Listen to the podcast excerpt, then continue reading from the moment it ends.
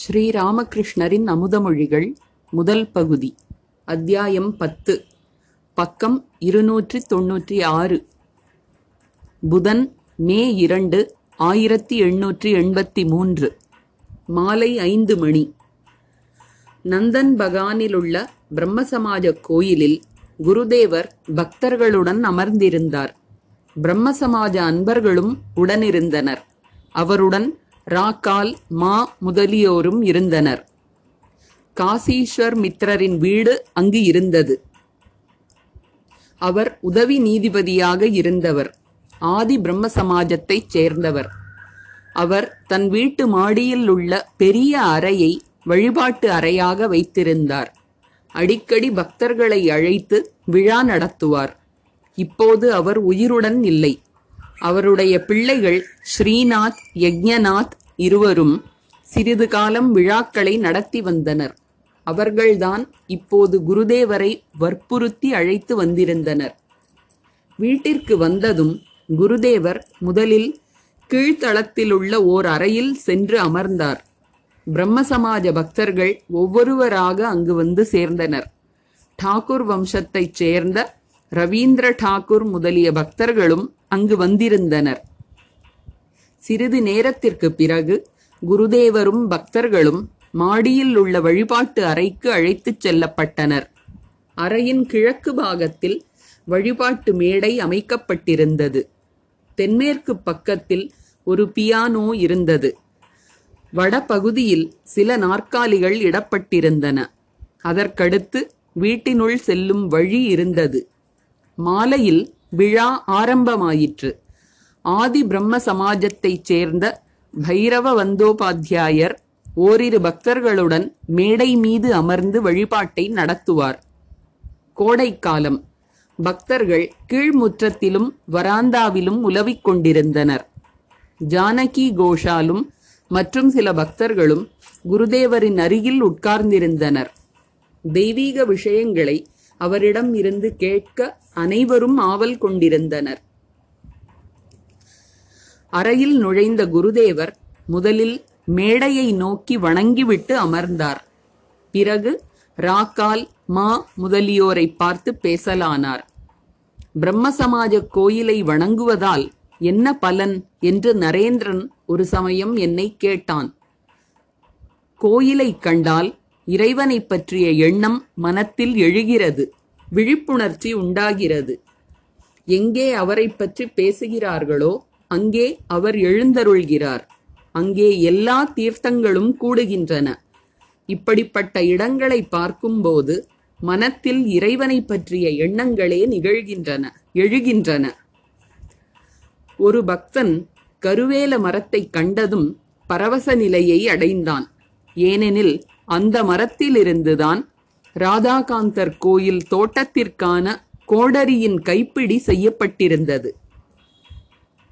மற்றொரு பக்தன் தனது குரு வசிக்கும் பகுதியைச் சேர்ந்த மக்களை கண்டாலே பரவச நிலை அடைந்து விடுவான். அவ்வளவு குருபக்தி. மேகத்தையோ நீலத்துணியையோ படத்தையோ கண்டால் போதும், ராதையிடம் கிருஷ்ணனின் உணர்வு கிளர்ந்தெழுந்து விடும். பித்து பிடித்தவளைப் போல் எங்கே என் கிருஷ்ணன் என்று இங்கும் அங்கும் ஏக்கத்துடன் தேடுவாள். ஜானகி கோஷால், பித்து பிடிப்பது நல்லதல்லவே? ஸ்ரீராமகிருஷ்ணர், என்ன அப்படி சொல்கிறாய்?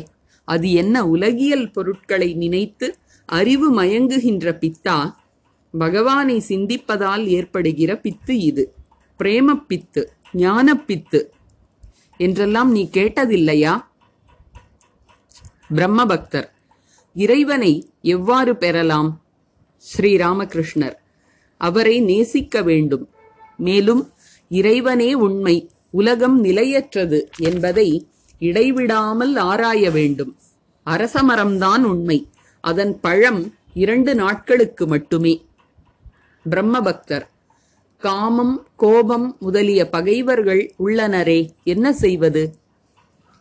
ஸ்ரீராமகிருஷ்ணர், அந்த ஆறு பகைவர்களின் போக்கையும் இறைவனிடம் திருப்பிவிடு. ஆன்மாவுடன் கலந்து ஆனந்தம் அடை. இதுதான் காமம். இறைவனை அடையும் வழியில் நம்மை தடுப்பவர்களிடம் கோபம் கொள். அவரை அடைய வேண்டும் என்று பேராசை கொள். எனது எனது என்று கூற வேண்டுமானால் கடவுளையே அதற்கு அடிப்படையாக்கிக் கொள். உதாரணமாக எனது ராமன், எனது கிருஷ்ணன் என்று சொல். அகங்காரம் கொள்ள வேண்டுமானால் விபீஷணனைப் போல் நான் ராமனை வணங் வணங்கியுள்ளேன், இந்த தலை வேறு யாரையும் வணங்காது என்று அகங்காரம் கொள். பிரம்மபக்தர், எல்லாம் இறைவன் செயலாகுமானால் பாவத்திற்கு நான் பொறுப்பாளி அல்லவே. ஸ்ரீராமகிருஷ்ணர் சிரித்துக்கொண்டே, துரியோதனனும் இப்படித்தான் சொன்னான். த்வயா ஹிருஷிகேஷ ஹிருதிஸ்திதேன யதா நியுக்தோஸ்மி ததா கரோமி என்றான் அவன். ஹே கிருஷ்ணா, என் இதயத்தில் இருக்கின்ற நீ எப்படி என்னை செய்விக்கிறாயோ அப்படியே நான் செய்கிறேன். பிரபன்ன கீதையில் துரியோதனன் சொல்வதாக வரும் ஸ்லோகத்தின் பிற்பகுதி இரு இது. முழு ஸ்லோகமும் வருமாறு: ஜானாமி தர்மம் நச்சமே பிரவருத்திஹி, ஜானாமிய தர்மம் நச்சமே நிவத்திஹி, த்வயா ஹிருஷிகேஷ ஹிருதிஸ்திதேன யதா நியுக்தோஸ்மி ததா கரோமி. தர்மம் எது என்பது எனக்கு தெரியும், ஆனால் என்னால் அதை பின்பற்ற முடியவில்லை. அதர்மம் எது என்பது எனக்கு தெரியும், அதை என்னால் விடவும் முடியவில்லை. ஹே கிருஷ்ணா, என் இதயத்தில் இருக்கின்ற நீ எப்படி என்னை செய்விக்கிறாயோ அப்படியே நான் செய்கிறேன். இறைவன்தான் எல்லாம் செய்பவர், என்னால் ஆவது ஒன்றுமில்லை என்ற திட நம்பிக்கை இருப்பவனால் பாவச் செயல்கள் செய்ய முடியாது. நாட்டியம் ஆடுவதை கற்றுத் தேர்ந்தவள் தாளம் தவறி ஆடவே மாட்டாள். உள்ளம் தூய்மையடையாவிட்டால் கடவுள் இருக்கிறார் என்ற நம்பிக்கையே வராது. பிறகு குருதேவர் பூஜையறையில் இருந்தவர்களை பார்த்து பேசலானார். இடையிடையே இவ்வாறு ஒன்று கூடி இறைவனை பற்றி பேசுவதும் அவருடைய பெயரையும் மகிமையையும் பாடுவது மிகவும் நல்லது. ஆனால் உலகியல் மனிதர்களின் பக்தி கண நேரத்திற்கே. பழுக்க காய்ச்சிய இரும்பின் மீது விழுந்த நீர்த்துளி எவ்வளவு நேரம் தங்கியிருக்குமோ அவ்வளவு நேரத்திற்கே. அப்போது வழிபாடு ஆரம்பமாகியது. பிரம்மசமாஜ பக்தர்கள் மேடைக்கருகில் கூடியிருந்தனர். பிரம்மசமாஜ பெண்கள் சிலர் அறையின் வடக்கு பகுதியில் நாற்காலிகளில் உட்கார்ந்திருந்தனர். அவர்கள் கைகளில் பாட்டு புத்தகங்கள் இருந்தன. பியானோ, ஹார்மோனியம் இவற்றின் இசையுடன் பிரம்ம சங்கீதம் ஆரம்பமாயிற்று. குருதேவர் பாட்டை கேட்டு அளவிலா ஆனந்தமடைந்தார். வரவேற்பு, பிரார்த்தனை, வழிபாடு என்று விழா தொடங்கியது. மேடை மீது அமர்ந்திருந்த ஆச்சாரியர்கள் வேத மந்திரங்களை ஓதத் தொடங்கினர். ஓம் பிதா நோ அசி, பிதா நோ போதி, நமஸ்தே அஸ்து மா மா ஹிம்சீஹி. நீ எங்கள் தந்தை, எங்களுக்கு நல்ல புத்தியை தருவாயாக. உனக்கு எங்கள் வணக்கம், எங்களை அழித்து விடாதே. பிரம்மபக்தர்கள் ஆச்சாரியருடன் ஓதினார்கள். ஓம் சத்யம் ஞானம் அனந்தம் பிரம்ம ஆனந்த ரூபம் அமிர்தம் யத் விபாதி சாந்தம் சிவமத்வைதம் சுத்தம் அபாபவித்தம்.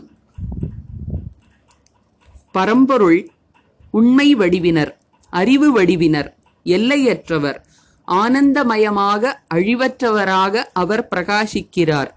அவர் அமைதிமயமானவர், மங்களமயமானவர், ஒன்றேயானவர், தூயவர், பாவத்தின் நிழல் கூட படியாதவர். பின்னர் ஆச்சாரியர்கள் துதிக்கத் தொடங்கினர். ஓம் நமஸ்தே சதே சதே தே ஜகத்காரணாய நமஸ்தே சிதே சர்வலோகாஸ்ரயாய. உண்மை வடிவினரே, உலகிற்கு காரணமானவரே,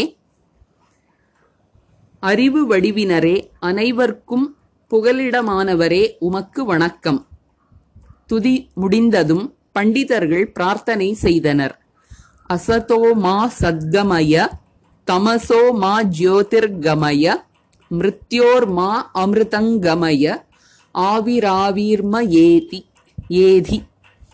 ருத்ர யத்தே தக்ஷிணம் முகம் தேன மாம் பாஹி நித்யம். உண்மையற்றதில் இருந்து என்னை உண்மைக்கு அழைத்துச் செல்வாய், இருளில் இருந்து என்னை ஒளிக்கு அழைத்துச் செல்வாய், மரணத்திலிருந்து என்னை மரணமிலா பெருநிலைக்கு அழைத்துச் செல்வாய், எனது அகமும் புறமும் எழுந்தருள்வாய். ஹே ருத்ரா, கருணை நிறைந்த உனது முகத்தால் என்னை காத்தருள்வாய். துதி, பிரார்த்தனை முதலியவற்றை கேட்டு குருதேவர் பரவசம் அடைந்தார். பின்னர் ஆச்சாரியர் ஒருவர் சொற்பொழிவு செய்தார். வழிபாடு நிறைவுற்றது. வந்திருந்த பக்தர்களுக்கு பூரி, இனிப்பு முதலியவை வழங்க ஏற்பாடு நடைபெற்று கொண்டிருந்தது. இதற்கிடையில் பிரம்மசமாஜ பக்தர்கள் பலர் கீழே சென்று வராந்தாவிலும் முற்றத்திலும் ஓய்வெடுத்தனர். இரவு ஒன்பது மணி. குருதேவர் தட்சிணேஸ்வரத்திற்கு திரும்பிச் செல்ல வேண்டும். ஆனால் விழாவிற்கு ஏற்பாடு செய்தவர்கள் வந்திருந்த பக்தர்களை உபசரிப்பதில் குருதேவரின் விஷயம் எதையும் கவனிக்க முடியவில்லை. ஸ்ரீராமகிருஷ்ணர், ராக்கால் முதலியவர்களிடம், என்னடா இது, யாரும் நம்மை கூப்பிடவில்லையே? ராக்கால் கோபத்துடன், சுவாமி வாருங்கள், தட்சிணேஸ்வரத்திற்கு போய்விடலாம். ஸ்ரீராமகிருஷ்ணர் சிரித்து கொண்டே, சற்று பொறு, வண்டி வாடகை மூன்று ரூபாய் இரண்டணா, அதை யார் கொடுப்பது?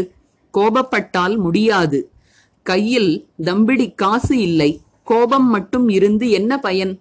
மேலும் இந்த இரவில் எங்கே போய் சாப்பிடுவது? நீண்ட நேரத்திற்கு பிறகு சாப்பிட இலை போட்டிருப்பதாக செய்தி கிடைத்தது. சாப்பாட்டிற்கு பக்தர்களை அழைத்தனர். இந்த கூட்டத்தில் குருதேவர் ராக்கால் முதலியவர்களுடன் உணவு உட்கொள்ள மாடிக்கு சென்றார். அந்த கூட்டத்தில் இடம் கிடைக்கவில்லை. கடைசியில் கஷ்டப்பட்டு குருதேவரை ஒரு மூலையில் உட்காரச் செய்தனர். ஆனால் அந்த இடம் அசுத்தமாக இருந்தது. ஒரு ஒரு சமையற்காரி கூட்டு பரிமாறினாள். குருதேவரால் அதை சாப்பிட முடியவில்லை. சிறிது பூரியை உப்பில் தொட்டுக்கொண்டு சாப்பிட்டார். சிறிது இனு இனிப்பும் எடுத்துக்கொண்டார். குருதேவர் கருணை கடல். வீட்டு சொந்தக்காரர்கள் இளம் வயதினர். அவர்கள் தம்மை சரியாக கவனிக்கவில்லை என்பதற்காக அவர்களிடம் கோபம் கொள்வாரா என்ன? அவர் அந்த வீட்டில் உணவு உட்கொள்ளாமல் போவாரானால் அது அவர்களுக்கு அமங்கலமாக முடியும். மேலும் இந்த வழிபாடெல்லாம் இறைவனின் திருப்பெயரில் செய்யப்பட்டவை அல்லவா? உணவு முடிந்ததும் குருதேவர் வண்டியில் உட்கார்ந்தார். வண்டி வாடகை யார் கொடுப்பார்? வீட்டு சொந்தக்காரரை காணவே முடியவில்லை. பின்னாளில் குருதேவர் சிரித்துக்கொண்டே அதை பற்றி பக்தர்களிடம் கூறினார். வண்டி வாடகையை கேட்டுச் சென்றபோது முதலில் திட்டினார்கள். பிறகு மிகவும் கஷ்டப்பட்டு மூன்று ரூபாய் கிடைத்தது. மீதி இரண்டணா கொடுக்கவில்லை. அதை கேட்டபோது அதுவே போதும் என்று கூறிவிட்டார்கள். ஞாயிறு, மே பதிமூன்று ஆயிரத்தி எண்ணூற்றி எண்பத்தி மூன்று. கல்கத்தாவில் காசாரிபாடாவில் உள்ள ஹரிபக்தி பிரதாயினி சபையின் ஆண்டு விழாவிற்காக குருதேவர் சென்றிருந்தார். சங்கீர்த்தனம் நடைபெற்றது. கண்ணனின் பிருந்தாவன லீலையை பற்றிய பாடல்கள் பாடப்பெற்றன. சந்திராவளியின் வீட்டிற்கு கண்ணன் சென்றது குறித்து ராதை கோபம் கொள்கிறாள். தோழிகள் அவளிடம் கேட்கின்றனர், கோபம் ஏனடி கொள்கின்றாய்? குறையிலா அந்த மாதவன் மாறா நன்மை பெறுவதிலே மனமும் இல்லையோ உன்றனுக்கு? அதற்கு ராதை சொல்கிறாள், கண்ணன் அங்கே சென்றதனால் கொண்டேன் கோபம் என்னாதீர், மன்னன் அவனது சேவையினை மங்கை சந்திரா அறியாளே, இதுதான் எந்தன் பெருவருத்தம், என்னை குற்றம் சொல்லாதீர். ஞாயிறு, மே இருபது ஆயிரத்தி எண்ணூற்றி எண்பத்தி மூன்று. குருதேவர் ராமச்சந்திரரின் வீட்டிற்கு சென்றிருந்தார். சங்கீர்த்தனம் நடைபெற்றது. கண்ணனின் பிரிவில் துடித்த ராதை பேசுபவை பற்றி பாடப்பட்டது. சிறு வயது முதற்கொண்டே கிருஷ்ணன் என்ற திருவுடையான் தன்னை காண ஆசைப்பட்டேன்.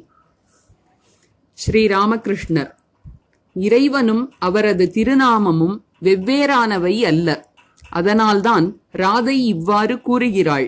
ராமனும் அவரது திருப்பெயரும் ஒன்றுதான். குருதேவர் பரவச நிலை அடைந்தார். வைணவ பாடகர் பாடல்களை பாடிக்கொண்டிருந்தார். அடுத்த ஞாயிற்றுக்கிழமை தட்சிணேஸ்வரத்தில் இவரது சங்கீர்த்தனம் நடைபெறும். அதற்கடுத்த சனிக்கிழமை அதர்சேனின் வீட்டிலும் அவர் பாடுவதாக இருந்தது. ஞாயிறு மே இருபத்தி ஏழு ஆயிரத்தி எண்ணூற்றி எண்பத்தி மூன்று காலை சுமார் ஒன்பது மணி தட்சிணேஸ்வர கோயிலில் குருதேவர் தமது அறையில் பக்தர்களுடன் பேசிக்கொண்டிருந்தார். பக்தர்கள் ஒவ்வொருவராக வந்து கொண்டிருந்தனர். ஸ்ரீராமகிருஷ்ணர் மா முதலிய பக்தர்களிடம் விரோத உணர்ச்சி நல்லதல்ல. சாக்தர்களும் வைணவர்களும் வேதாந்திகளும் சண்டையிடுகின்றனர். இது நல்லதல்ல. பத்மலோச்சனர் பர்த்வானில் அரசவை பண்டிதர். ஒரு சமயம் சபையில் சிவன் பெரியவரா பிரம்மா பெரியவரா என்று வாக்குவாதம் நடந்து கொண்டிருந்தது. எனக்கு தெரியாது, நான் சிவனையும் சந்தித்ததில்லை பிரம்மாவையும் சந்தித்ததில்லை என்று பத்மலோச்சனர் அருமையாக பதிலளித்தார். எல்லோரும் சிரித்தனர். மன ஏக்கம் இருக்குமானால் எல்லா வழிகளாலும் இறைவனை அடையலாம். ஆனால் நிஷ்டை இருப்பது நல்லது. ஒன்றில் ஈடுபாடு. இந்த நிஷ்டா பக்திக்கு அவ்யபிசாரிணி பக்தி என்றும் ஒரு பெயர் உண்டு.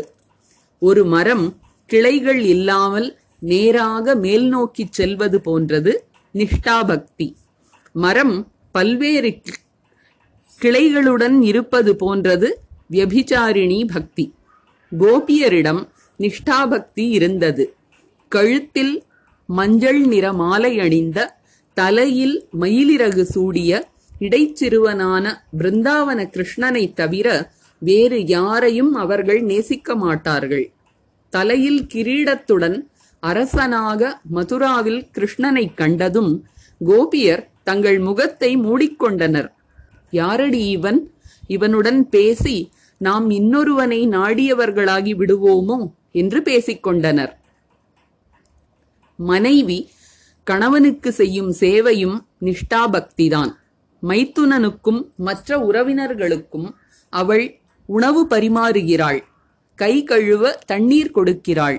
என்றாலும் கணவனிடம் அவளது உறவு தனிப்பட்டது. இதுபோன்றே ஒருவன் தன் மதத்தில் ஈடுபாடு கொள்ளலாம். அதற்காக மற்ற மதங்களை வெறுக்க வேண்டியதில்லை. மாறாக பிற மதத்தினரிடம் இனிமையாக நடந்து கொள்ள வேண்டும். பின்னர் குருதேவர் கங்கையில் குளித்துவிட்டு காளி கோவிலுக்கு சென்றார். மாவும் உடன் சென்றார்.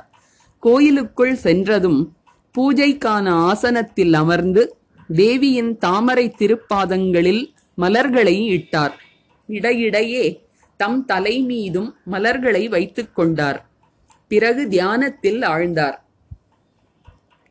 நீண்ட நேரத்திற்கு பிறகு எழுந்தார். பரவச நிலையில் ஆனந்தம் மேலிட ஆடத் தொடங்கினார். தேவியின் திருநாமத்தை உச்சரித்தபடியே ஆடினார். இடையிடையே அம்மா விபன்னாஷினி விபன்னாஷினி என்று கூறினார். ஆபத்திலிருந்து காப்பவள். உடல் தரித்தாலே துன்பங்கள்தான். அதனால்தான் நாம் துன்பத்திலிருந்து விடுபட விபன்னாஷினி என்ற மகா மந்திரத்தை மனம் விட்டு உச்சரிக்குமாறு குருதேவர் நமக்கு கற்பிக்கிறாரோ. குருதேவர் தமது அறையின் மேற்கு வராந்தாவில் வந்து உட்கார்ந்தார். இன்னும் பரவச நிலையிலேயே இருந்தார். அருகில் ராக்கால் மா நகூட் வைணவர் முதலியோர் இருந்தனர். நகூட் வைணவரை குருதேவருக்கு இருபத்தெட்டு இருபத்தொன்பது வருடங்களாக தெரியும். ஆரம்ப காலத்தில் குருதேவர் காமார்புக்கூரிலிருந்து கல்கத்தாவிற்கு வந்து ஜாமார்புக்கூரில் தங்கி பல வீடுகளுக்கு சென்று பூஜை செய்து வந்த காலத்தில் அவ்வப்போது அவரது கடைக்கு சென்று அவருடன் பேசி மகிழ்வார். ஆண்டுதோறும் பாணிஹாட்டியில் நடைபெறுகின்ற ராகவ பண்டிதரின் திருவிழாவிற்கு வரும்போதெல்லாம் நகூட் பெரும்பாலும் குருதேவரை சந்திப்பார். நகூட் வைணவ பக்தர். அவரும் அடிக்கடி விழா கொண்டாடுவார். மாவின் வீட்டிற்கு அருகில்தான் நகூட் வசித்தார். ஜாமார்புக்கூரில் இருந்த காலத்தில் குருதேவர் கோவிந்த சாட்டர்ஜி என்பவரின் வீட்டில் வசித்தார். அந்த பழைய வீட்டை நகூட் ஒரு சமயம் மாவிற்கு காட்டினார். பரவச நிலையில் குருதேவர் பாடினார். ஆனந்தமயமான அன்னையே, காளியே, அரணுளம் கவர்ந்த தேவி, என் தாயே, எளியார் சாரும் புகழே, சகல உலகும் காக்கும் தாராதேவியே.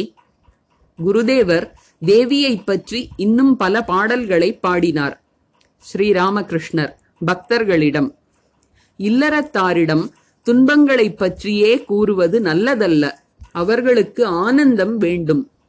ஏழைகளால் ஒன்றோ இரண்டோ நாட்கள் பட்டினி கிடக்க முடியும். ஆனால் சாப்பாட்டிற்கு சற்று தாமதம் ஆவதையே தாங்க முடியாதவர்களிடம் கஷ்டங்களையும் கண்ணீரையும் பற்றி கூறுவது நல்லதல்ல. எப்போதும் பாவம் பாவம் என்றா சொல்லிக் கொண்டிருப்பது? ஆனந்தமாக இரு என்று வைஷ்ணவசரண் கூறுவார். குருதேவர் மதிய உணவிற்கு பின் ஓய்வெடுத்துக் கொண்டிருந்த போது மனோகர் சாயி கோஸ்வாமி வந்து சேர்ந்தார். கோஸ்வாமி சைத்தன்யரின் பக்தி பற்றியும் பிருந்தாவன லீலை பற்றியும் பாடினார். சிறிது நேரத்திற்கெல்லாம் குருதேவர் ராதை பாவனையில் மூழ்கினார். கோஸ்வாமி பாடினார். சிந்தனை தனில் தோய்ந்து கையோடு கை சேர்த்து சைத்தன்யர் நிற்கின்றார். இன்றிந்த நிலை ஏனோ, செந்திருவாம் ராதையை மனத்தினில் நினைத்தாரோ, அவளுடைய பாவனையில் ரமித்துதான் விட்டாரோ. வாசலிலே நின்றாள் வனிதை. பின்னும் அவள் உள்ளும் புறமும் ஒரு நூறு முறை நடந்தாள்.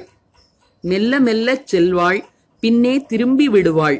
நொடிக்கு நூறு முறை வருவாள், போகின்றாள். மனத்தால் அழைத்தாள், பெருமூச்சு விடுகின்றாள்.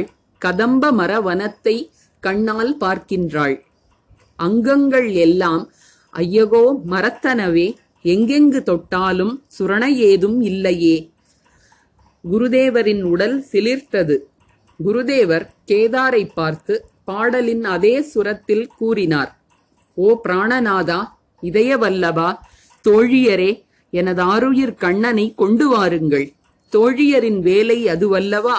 அவனை இங்கு கொண்டு வாருங்கள், அல்லது என்னை அங்கு அழைத்துச் செல்லுங்கள்.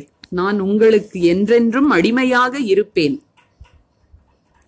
குருதேவரின் மகாபாவனையைக் கண்டு பாடகர் வியந்தார். கூப்பிய கைகளுடன் அவரிடம், எனது உலகியல் நாட்டத்தை அகற்றி விடுங்கள் என்று வேண்டினார்.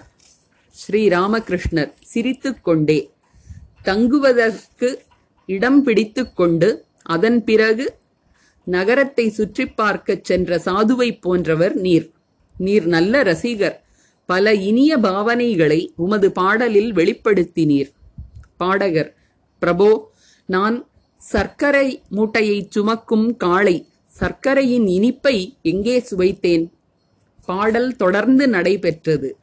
ராதையின் பாவனையை வர்ணித்து பாடகர் பாடினார்.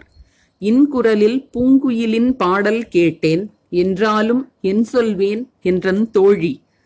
கடைசியாக ராதை கண்ணனை சேர்வதாக அமைந்த பாட்டை பாடி சங்கீர்த்தனத்தை நிறைவு செய்தார் பாடகர். சனிக்கிழமை, ஜூன் இரண்டு, ஆயிரத்தி எண்ணூற்றி எண்பத்தி மூன்று. குருதேவர் தட்சிணேஸ்வரத்திலிருந்து கல்கத்தாவிற்கு வந்தார். முதலில் பலராமின் வீட்டிற்கும், பிறகு அதரின் வீட்டிற்கும், கடைசியாக ராமின் வீட்டிற்கும் செல்வதாக இருந்தார். அதரின் வீட்டில் மனோகர் சாயியின் கீர்த்தனமும், ராமின் வீட்டில் கதாகாலக்ஷேபமும் நடைபெறும். குருதேவர் வண்டியில் வரும்போது ராக்கால் மா முதலியவர்களிடம் கூறினார். இதோ பாருங்கள், இறைவனிடம் அன்பு பிறந்தால் வயலில் தேங்கி நிற்கும் தண்ணீர் சூரியனுடைய வெப்பத்தினால் வற்றி விடுவது போல் பாவம் தாபம் எல்லாம் பறந்தோடி விடுகின்றன. பொருட்பற்று, அதாவது காமினி காஞ்சனத்தில் பற்று இருந்தால் இறைவனிடம் அன்பு உண்டாகாது. உலகியலில் பற்று உள்ளவன் துறவு பூண்டாலும் பக்தி வருவதில்லை. துறவி உலகியலை நாடுவது துப்பியதை மீண்டும் உட்கொள்வதற்கு சமமாகும். சிறிது நேரம் சென்றதும் குருதேவர் மீண்டும் பேசத் தொடங்கினார். பிரம்ம சமாஜத்தினர் உருவக்கடவுளை ஒப்புக்கொள்வதில்லை. சிரித்துக்கொண்டே நரேந்திரன் அதை பொம்மை என்கிறான். என்னை குறித்து அவர் இன்னமும் காளி கோவிலுக்கு போகிறார் என்று சொல்கிறான். வண்டி பலராமின் வீட்டை அடைந்தது. குருதேவருக்கு திடீரென்று பரவசம் உண்டாயிற்று. உயிர்களாகவும் உலகமாகவும் இருப்பது இறைவனே, அவரே மனித உருவில் நடமாடுகிறார் என்பதை அவர் காண்கிறாரா? குருதேவர் தேவியிடம் பேசினார். அம்மா, நீ என்ன காட்டுகிறாய்? நிறுத்து. இது என்னென்ன? ராக்கால் முதலியோர் மூலம் என்ன காட்டுகிறாய்? உருவங்கள் மறைகின்றனவே. அம்மா, மனிதன் என்பவன் வெறும் தலையணை உரை என்பதைத் தவிர வேறல்ல. அதிலுள்ள உணர்வு உனதே அல்லவா?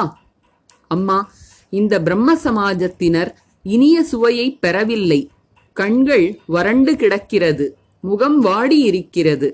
பிரேம பக்தி உண்டாகாவிட்டால் எந்த பயனும் இல்லை. அம்மா, எனக்கு என்னை போன்ற ஒருவனை துணையாக கொடு என்று உன்னிடம் கேட்டேன். அதற்காகத்தான் ராக்காலை தந்திருக்கிறாய் போலும். குருதேவர் பின்னர் அதரின் வீட்டிற்கு சென்றார். மனோகர் சாயி பாடுவதற்கு தயாராக இருந்தார். பல பக்தர்களும் அண்டை வீட்டினரும் குருதேவரை தரிசிப்பதற்காக அதரின் வீட்டு வரவேற்பறையில் வந்து கூடியிருந்தனர். குருதேவர் பேசுவதை கேட்க எல்லோரும் ஆவலாக இருந்தனர். ஸ்ரீராமகிருஷ்ணர் பக்தர்களிடம், உலக வாழ்க்கை, முக்தி இரண்டும் இறைவனது விருப்பப்படி நடப்பவை. அவர்தான் நம்மை உலக வாழ்க்கையாகிய அறியாமையில் வைத்திருக்கிறார். அவரே விரும்பி நம்மை அழைக்கும் போது முக்தி கிடைக்கிறது. குழந்தை விளையாடச் சென்றுள்ளான்.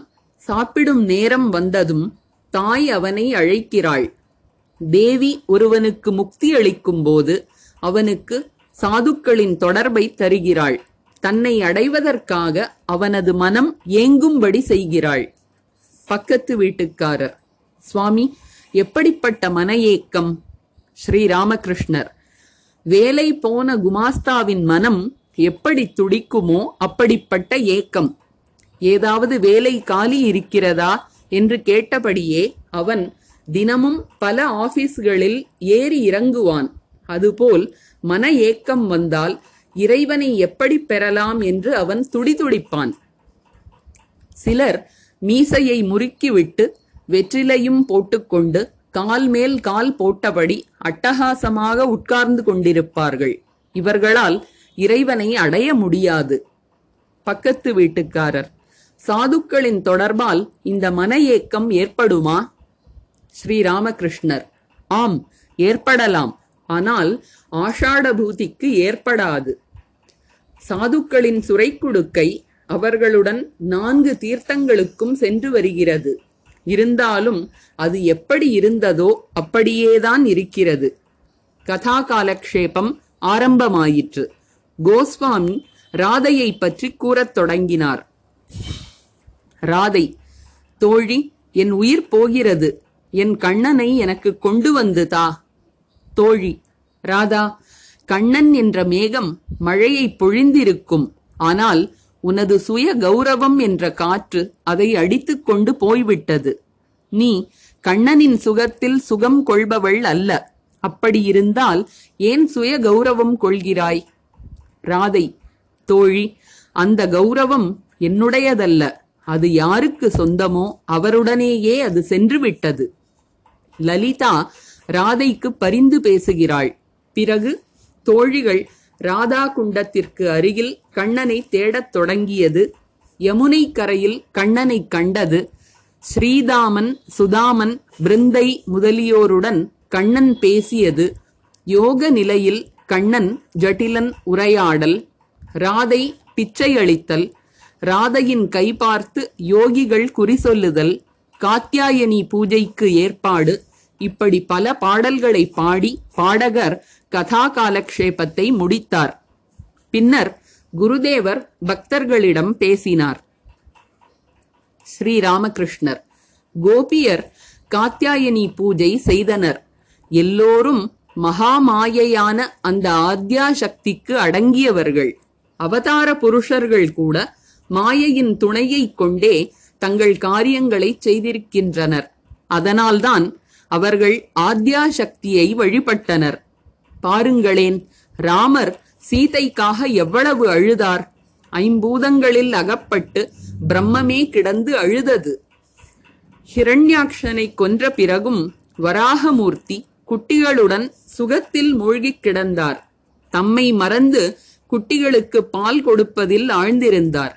தேவர்கள் கலந்தாலோசித்து சிவபெருமானை அனுப்பினர். சிவன் வராகமூர்த்தியிடம் சென்று, நீ ஏன் உன்னை மறந்து இருக்கிறாய் என்று கேட்டபோது, நான் நன்றாகத்தான் இருக்கிறேன் என்று கூறிவிட்டார் அவர். சிவன் தனது சூலத்தினால் வராக உடலை கிழித்தார். அப்போதுதான் அவர் சொந்த இருப்பிடத்திற்கு சென்றார். அதரின் வீட்டிலிருந்து குருதேவர் ராமச்சந்திரரின் வீட்டிற்கு சென்றார். ராமின் வீடு சிமூலியா பகுதியில் உள்ள மதுராய் தெருவில் இருந்தது. ராம் மருத்துவக் கல்வி பயின்றவர். நாளடைவில் அவர் மருத்துவக் கல்லூரியில் உதவி ரசாயன பரிசோதகர் ஆனார். அத்துடன் விஞ்ஞான கழகத்தில் ரசாயனம் போதித்து வந்தார். அவர் தாமே சம்பாதித்த பணத்தில் வீடு கட்டியிருந்தார். அந்த வீட்டிற்கு குருதேவர் ஏற்கனவே பலமுறை சென்றிருந்தார். அந்த இடம் இன்று பக்தர்களுக்கு ஒரு தீர்த்தத்தலமாக உள்ளது.